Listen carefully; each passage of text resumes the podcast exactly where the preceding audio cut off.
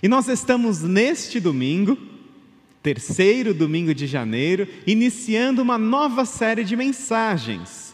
Uma série de mensagens cujo título é Dias de Luta, Dias de Glória. Uma série sobre a conquista da terra prometida. E quero deixar para você dois livros, duas indicações de leitura que nós iremos usar ao longo desta série. O primeiro é um livro do Max Lucado, que chama Dias de Glória. Vale a pena você ter esse livro e você poder acompanhar também a série nos capítulos deste livro. E um outro livro é um livro sobre a conquista da terra prometida do reverendo Augustus Nicodemos. São dois livros, duas indicações de leitura. A nossa série de mensagens, ela vai passar por estes dois e outros livros, mais dois livros que deixo para você, para que você possa se aprofundar neste tema e também ser abençoado com a nossa reflexão. E vamos lá, então, para a nossa primeira mensagem da série Dias de Luta, Dias de Glória. Convido você a abrir a sua Bíblia no livro de Josué, capítulo 21. Livro Josué, capítulo 21, nós vamos ler os versos de 43 a 45. Acesse aí seu texto bíblico, compartilhe com a sua família, com seus amigos e vamos fazer a leitura. Assim o Senhor deu aos israelitas toda a terra que tinha prometido sob juramento aos seus antepassados. E eles tomaram posse dela e se estabeleceram ali. O Senhor lhes concedeu descanso de todos os lados, como tinha jurado aos seus antepassados. Nenhum dos seus inimigos pôde resisti-los, pois o Senhor entregou a todos eles em suas mãos de todas as boas promessas do Senhor à nação de Israel, nenhuma delas falhou. Todas se cumpriram. Vamos orar mais uma vez?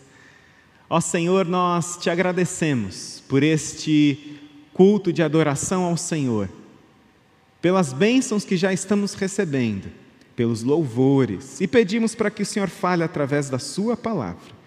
Em nome de Jesus que nós oramos. Amém.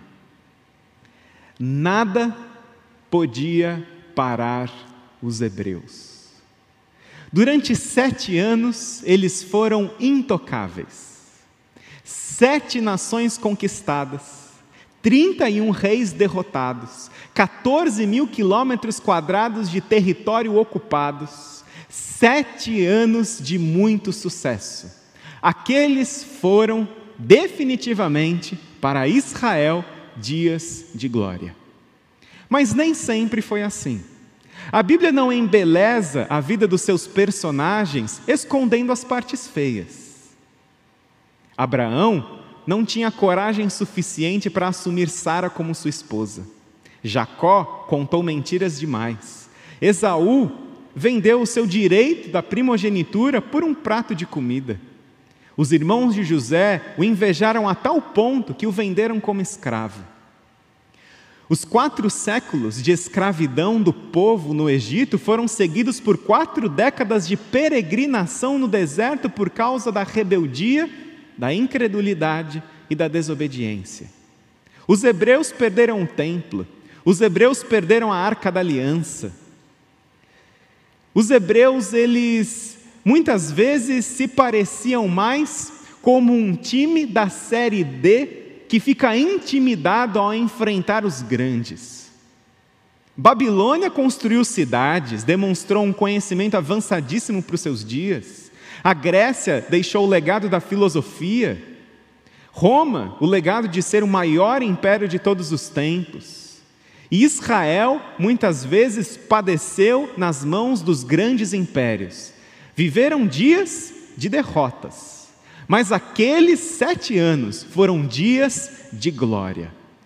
Foram dias de glória na história de Israel, e se encaixássemos esses sete anos de intensas vitórias, dias e anos de glória, na linha do tempo da cronologia bíblica, esses sete anos eles se encaixam entre a difícil missão do êxodo do Egito, da saída da escravidão do Egito, e o período obscuro e sombrio dos juízes.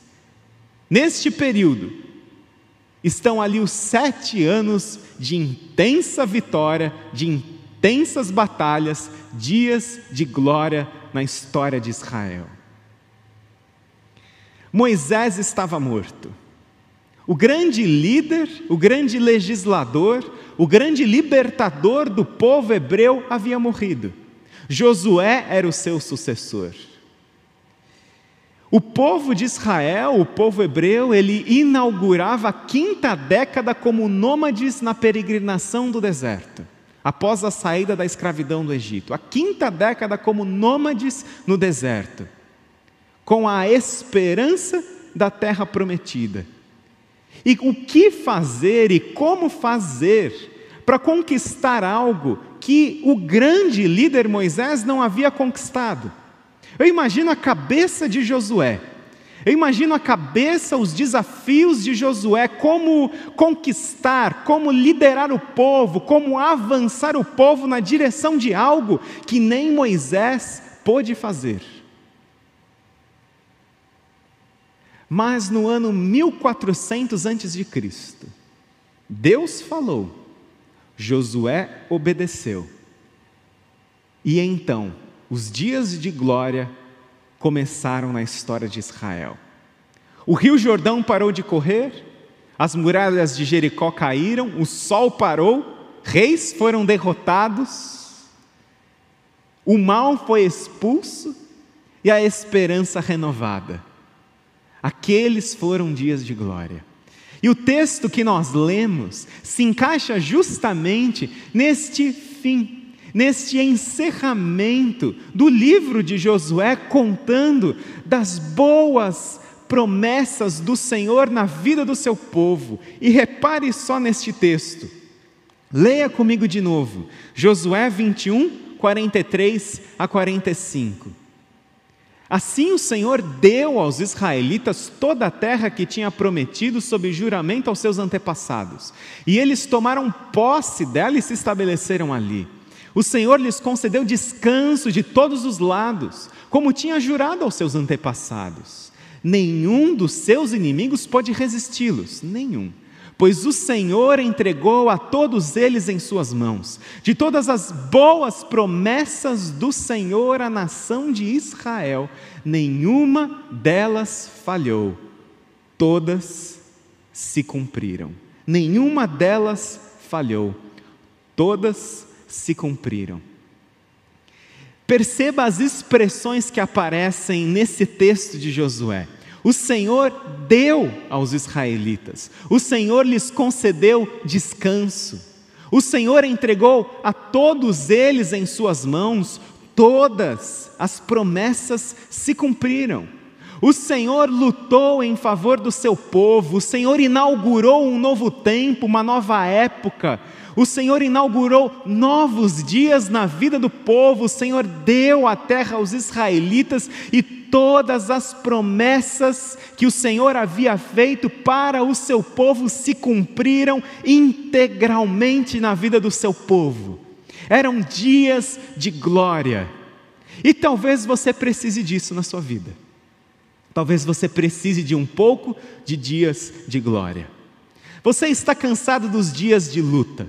Os dias de luta são dias difíceis, são dias incertos, são dias cansativos, são dias que muitas vezes enchem o nosso coração de medo, de incerteza, de insegurança, nós ficamos exaustos. Os dias de glória são dias que nos renovam, são dias em que vemos as promessas do Senhor se cumprindo nas nossas vidas, são dias em que testemunhamos o agir de Deus em nosso favor, são dias em que a nossa energia, nossa força são renovadas simplesmente porque nós vivemos debaixo da condução de Deus e temos vitórias nas nossas vidas, alegrias nas nossas vidas.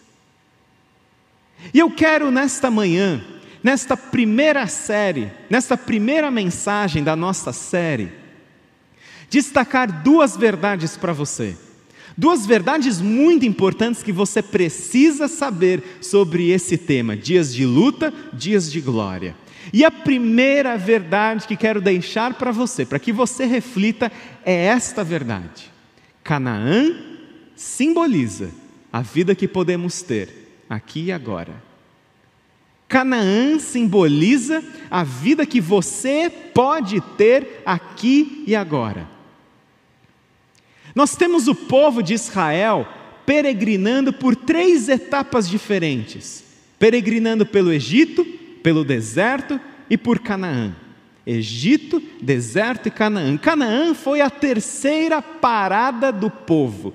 Primeiro esteve lá no Egito, onde foi escravo do Faraó, depois esteve por 40 anos no deserto, onde foi escravo da sua incredulidade, da sua desobediência, e depois chegou em Canaã, onde o povo viveu intensamente as promessas de Deus na sua vida, onde viu o agir de Deus em favor do povo, onde o mal foi expulso, inimigos foram derrotados e as coisas começaram a acontecer na vida do povo. As coisas começaram a acontecer na vida do povo. Egito, deserto e Canaã. E eu quero dizer algo para você, porque nós temos cometido um erro, um erro teológico, um equívoco teológico. Nós temos o costume de sempre relacionar Canaã com o quê? Com o céu. Nós sempre temos essa tendência de olhar para Canaã, para a terra prometida e focar logo no céu, na Canaã celestial, na terra prometida na eternidade ao lado de Jesus, onde nós estamos indo, todos aqueles que têm Jesus, que andam pelo caminho que é Jesus, nós estamos indo para a nossa Canaã celestial. E nós temos essa ideia. Mas esse conceito teológico ele não é muito adequado. Por quê? Porque essa Canaã que nós usamos como algo apenas ligado à eternidade, tem um hino muito antigo que diz assim que difícil é o caminho do cristão, são muitas batalhas e lutas, ainda é longe Canaã, ainda é longe Canaã. E nós temos essa tendência de relacionar Canaã, Canaã como essa terra distante, como esse lugar distante, onde diante das lutas, dos desertos da nossa vida, nós vamos ali lutando, lutando, quase com a roda quadrada que não caminha para frente, nós vamos na nossa luta e nós chegamos na Canaã celestial para o nosso descanso na terra prometida. Mas esse conceito ele não é muito assim adequado teologicamente quando olhamos para a história bíblica. Porque a Canaã que nós usamos para dizer que é a eternidade ao lado de Jesus, essa Canaã, ela foi conquistada aqui e agora. Essa Canaã, ela foi conquistada com muita luta. Essa Canaã, ela foi conquistada com um exército lutando, com o povo obedecendo e se envolvendo nas promessas de Deus. E a nossa terra prometida, nós podemos entender que não é um território, mas uma realidade espiritual onde vivemos as promessas de Deus. E você pode viver em Canaã hoje. Você pode começar a viver em Canaã aqui agora. Você pode começar a viver dentro desse contexto das promessas de Deus na sua vida hoje. Você não precisa esperar pela eternidade. A eternidade tem um outro contexto das promessas de Deus sendo cumpridas integralmente, 100%, o juízo sobre a terra. Mas nós podemos já desfrutar das bênçãos dessa terra prometida que é onde nós vivemos debaixo da condução de Deus, da orientação de Deus, da liderança do Senhor e essa terra prometida. Esses dias de glória não são livres dos dias de luta. Esses dias de glória, eles não tiram os dias de luta do nosso coração, do nosso dia a dia, das nossas batalhas. E você pode viver nessa terra prometida você pode viver as promessas de Deus na sua vida.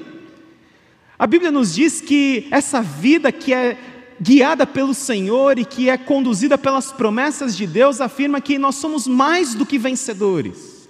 E em 2 Coríntios, capítulo 4, nós encontramos o seguinte texto: Temos esse tesouro em vasos de barro, para mostrar que este poder que a tudo excede provém de Deus e não de nós. De todos os lados somos pressionados, mas não desanimados.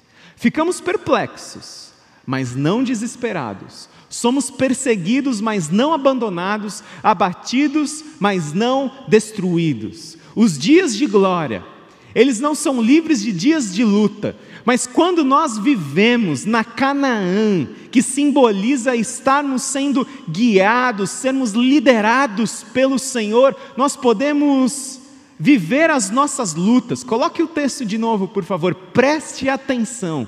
Pode passar. Nós podemos ser pressionados, nós podemos ficar perplexos, mas nós não ficamos desanimados, nós não ficamos desesperados, nós podemos ser perseguidos e nós podemos ser abatidos, mas jamais abandonados ou destruídos. Você pode iniciar um novo capítulo na sua vida porque a Canaã, essa terra prometida, onde nós vivemos as promessas de Deus na nossa vida, ela pode e deve ser desfrutada aqui e agora. Ela pode e deve ser desfrutada aqui e agora. Mas há uma verdade que você também precisa saber. Não apenas que Canaã simboliza a vida que você pode ter com Deus hoje, mas há algo que nos impede de viver essa vida com Deus hoje. E a segunda verdade que eu quero trazer para nós nesta meditação. Muitos saíram do Egito, mas estão estagnados no deserto. Muitos saíram do Egito, mas estão estagnados no deserto. Muitos estão estagnados no deserto. Nós pensamos, quando olhamos para a caminhada do povo, Egito, deserto, Canaã, nós achamos que deserto, que o deserto ele é um caminho em que nós também vamos passar. E é verdade, nós vamos passar por desertos. Nós vamos passar por momentos difíceis, mas este deserto do texto, este deserto da história, era um deserto, e presta atenção aqui no que eu vou falar. Esse deserto da nossa história, da história bíblica, ele era um deserto, presta atenção, que não devia ter acontecido. Esse deserto não era para ter acontecido. Esse deserto não era plano original de Deus para o seu povo. Esse deserto não era para ter acontecido. O povo saiu do Egito e foi na direção da terra de Canaã, a terra prometida, para tomar posse da terra. Mas aí as coisas começaram a acontecer. Por quê? Olha só, Êxodo 15, 24. Três dias depois da libertação poderosa do Senhor no Egito, as dez pragas, o mar vermelho se abrindo, Faraó, o exército egípcio morrendo, com o mar se fechando. Olha só o que aconteceu três dias depois. O povo começou a reclamar. O povo começou a reclamar a Moisés, dizendo: O que nós vamos beber? O que nós vamos beber? E o povo continuou reclamando. Êxodo 16: Toda a comunidade de Israel reclamou a Moisés e Arão. Disseram-lhe os israelitas: Quem dera a mão do Senhor nos tivesse matado no Egito. Vocês nos trouxeram a este deserto para fazer morrer de fome toda esta multidão? Onde você estava com a cabeça, Moisés? Você é louco? Você é maluco? Você trouxe o povo aqui para o deserto para a gente morrer? A gente estava muito melhor lá no Egito, onde nós éramos escravos, onde nós tínhamos o que comer, pelo menos. Agora a gente vai morrer aqui no deserto. E olha só, Êxodo 16,4. Moisés ele não sabe o que fazer. E ele ora ao Senhor: Que farei com este povo? Estão a ponto de apedrejar-me. O povo ia apedrejar Moisés. Eles iam apedrejar Moisés, matar Moisés e voltar para serem escravos no Egito. O que acontece é o seguinte: nós achamos que a vida com Deus é sempre dias de glória. Nós achamos que a vida com Deus ela é imune ao sofrimento, ela é imune à luta, ela é imune à tribulação, ela é imune à provação. Mas os dias de luta, eles são compostos por dias de glória, os dias de glória são compostos por dias de luta. E o deserto, o deserto ele não fazia parte do plano original de Deus para o seu povo, porque a vontade de Deus para o seu povo era o povo já entrar na terra prometida. Mas o povo duvidou, o povo ficou incrédulo. O povo achou que simplesmente por estarem sendo guiados pelo Senhor, que eles, e por causa dessa expressão, o Senhor deu a terra aos israelitas, que eles simplesmente só cortariam a fita na entrada da terra de Canaã. Que ali não teria uma bandinha, uma bandinha rítmica para receber o povo, né? Aquela bandinha, o povo vai entrando lá pelo meio, na terra prometida, ó, oh, que maravilha! A casa construída ali, o bebedouro com a aguinha limpinha ali, a máquina de Coca-Cola do outro lado, a pizza ali, tudo para a gente desfrutar nessa terra que mana leite e mel. E nós nos esquecemos que a vida com Deus, ela não é uma vida imune às dores, às lutas, às batalhas. E o povo, quando foi espiar a terra prometida, Moisés ele mandou um de cada tribo de Israel, 12 espias, 10 dos 12 espias disseram o seguinte: Ê galera, não dá para a gente ir lá não, porque a terra está ocupada. Essa terra aí que o Senhor falou que ia dar para a gente, tem gente lá. Tem gente lá e é o seguinte: tem gente lá e não é assim qualquer gente. É gente muito forte, é gente poderosa, com muros que vão até o céu e tem uns enaquins que, eram, que são gigantes, diante de quem nós parecemos gafanhotos. E os Enaquins nós sabemos que eles eram ancestrais de Golias. Era um monte de Golias. E o povo de Israel, ali olhando para aqueles gigantes e dizendo assim: Ei, o Senhor não falou que ia dar essa terra para a gente? O que esse povo está fazendo aí? Esse, e, e esse povo está armado, esse povo tem muralhas, esse povo é um povo gigante, a gente não vai conseguir. Gente, não vamos para a terra prometida, não vamos viver ali na terra de Canaã. E o povo foi convencido pelo discurso destas pessoas que olham para as circunstâncias, que olham para as dificuldades, que olham para as improbabilidades. E então o povo falou assim: então tá bom, então vamos ficar aqui, vamos ficar no deserto.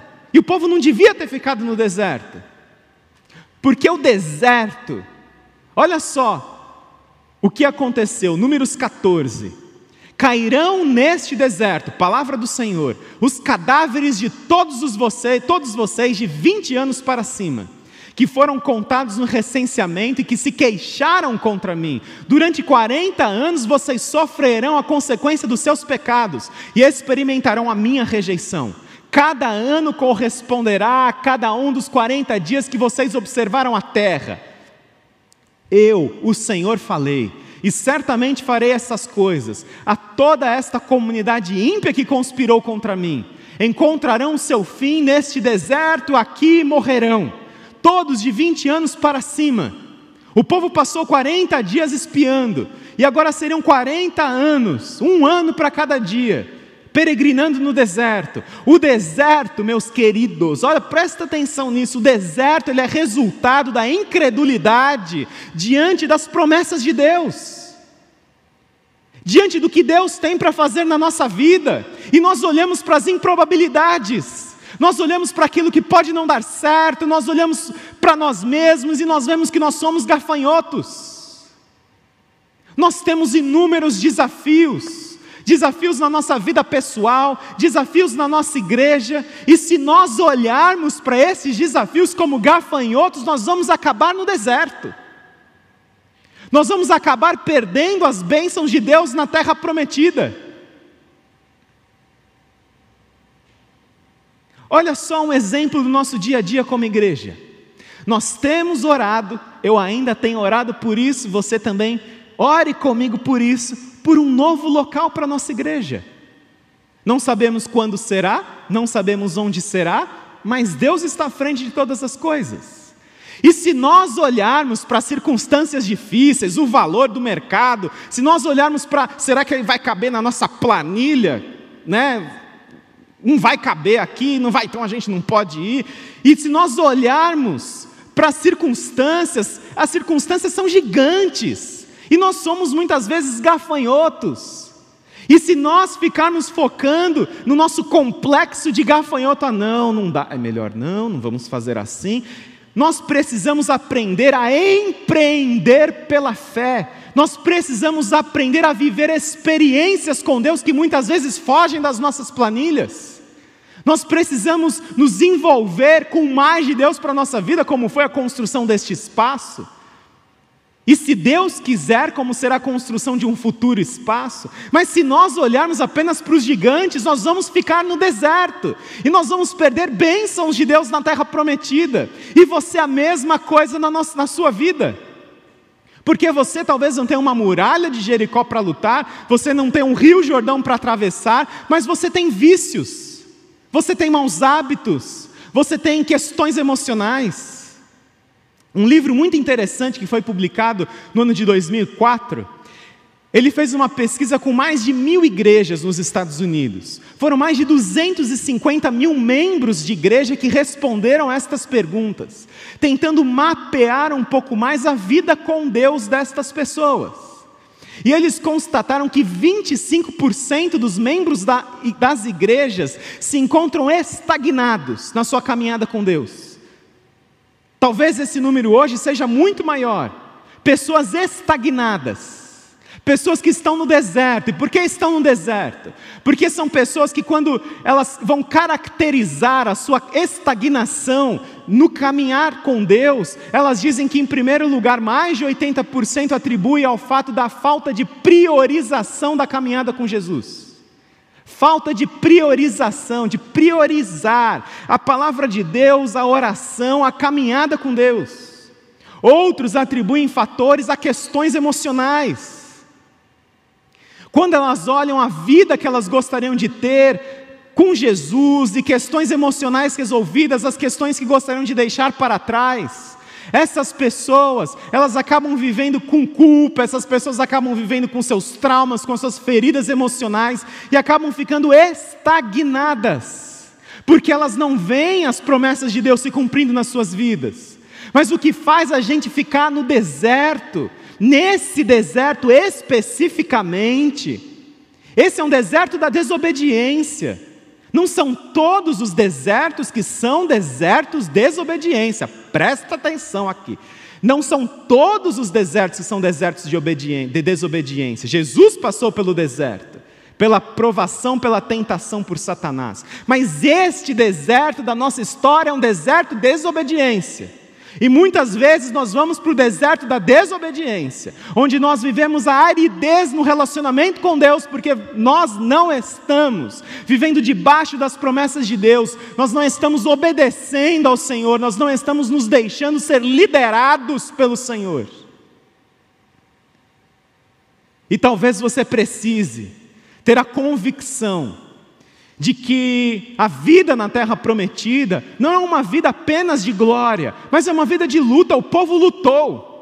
O povo teve que conquistar reis, teve que conquistar terras. 31 reis foram conquistados, 14 mil quilômetros quadrados de área ocupada.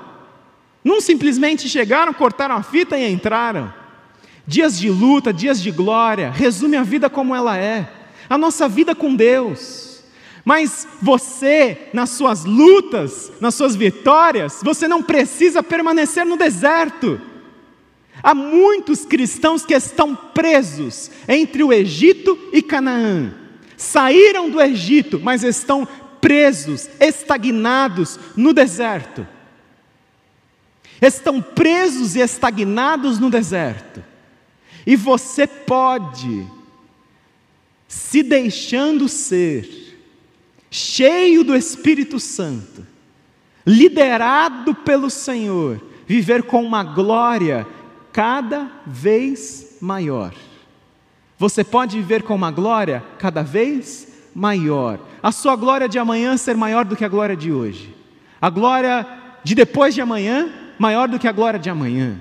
Porque essa é a promessa de Deus. 2 Coríntios 3,18 diz: E todos nós, que com a face descoberta contemplamos a glória do Senhor, segundo a Sua imagem, estamos sendo transformados com glória cada vez maior, a qual vem do, a qual vem do Senhor, que é o Espírito. Com glória cada vez maior. Quantas questões mal resolvidas não estão te fazendo ficar no deserto mais tempo do que você deveria ficar? Questões emocionais, questões de pecado, questões de desobediência, e você olha para a vida cristã que você gostaria de ter e pessoas que você admira, e você pensa: como eu gostaria de ter uma vida cristã como aquela pessoa. E você fica frustrado, você fica insatisfeito, você está estagnado no deserto. E eu digo para você: hoje é o dia de você deixar o deserto para trás. Esse deserto da desobediência, esse deserto da incredulidade, porque o Senhor nos promete a Sua presença, o Senhor nos promete a Sua vitória, o Senhor nos promete que nós seremos pressionados, nós seremos abatidos, nós seremos perseguidos, mas nós jamais ficaremos desanimados, perplexos, nós jamais seremos destruídos. É o que nós precisamos. A escritura dessa terra de Canaã já foi assinada. Os reis já foram declarados derrotados. O Senhor deu aos israelitas. Existe uma terra que se chama viver debaixo da liderança do Senhor, que o Senhor deseja que você esteja. E se você agir com desobediência, se você viver uma vida no pecado, se você viver uma vida de incredulidade, não sendo liderado pelo Senhor, não tendo o Senhor como seu pastor, a sua vida cristã vai ficar no deserto, vai ser uma vida árida, vai ser uma vida que você vai ser constantemente insatisfeito, constantemente estagnado, porque você olhou para todas as promessas de Deus, o Senhor dá aos israelitas a terra, e você diz assim: Eu sou um gafanhoto. Eu não vou conseguir lidar com esse gigante. Mas o Senhor falou que vai estar com você. Como assim você não vai conseguir lidar com o gigante? O gigante do desemprego, o gigante da doença, o gigante da pandemia. Como assim você não vai conseguir lidar? O Senhor, Ele é por nós, o Senhor nos concede vitórias, o Senhor nos dá as lutas, e por mais que você perca batalhas, o Senhor ele está disposto a te reerguer, não há motivos para ficar no deserto. Eu convido você a orar comigo neste momento. Não há motivos para ficar neste deserto. Não há motivos para você permanecer neste deserto da desobediência, da incredulidade.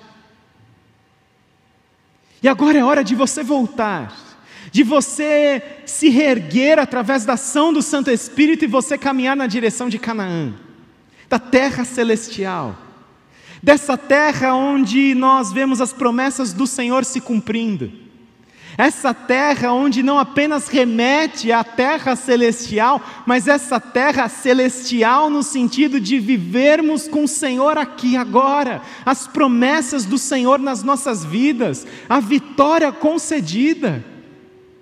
A vitória é daquele que anda com Jesus. Não entenda Canaã apenas como eternidade ao lado de Jesus, entenda Canaã como uma realidade espiritual que você pode viver hoje, deixando a incredulidade, a desobediência e vivendo mesmo diante dos gigantes, mesmo diante dos desafios, vivendo debaixo da liderança, da orientação, da confiança no Senhor. Ó Deus, nós colocamos a nossa vida diante de Ti. Ó Pai, nós colocamos a nossa vida diante do Senhor. E se você precisa nesse momento dizer, Pai, eu tenho passado muito tempo no deserto, com pecados, com a desobediência, com incredulidade, e eu tenho perdido a oportunidade de viver a vida cristã plena na terra de Canaã, Ó oh Deus, neste momento, vem me resgatar do deserto. Vem me resgatar desse deserto da incredulidade e da desobediência. Para que eu possa viver as promessas com o Senhor. Que a graça do Senhor Jesus Cristo, o amor de Deus Pai e a preciosa comunhão, amizade do Santo Espírito de Deus sejam com todos do seu povo espalhados pela terra. Em nome de Jesus, amém.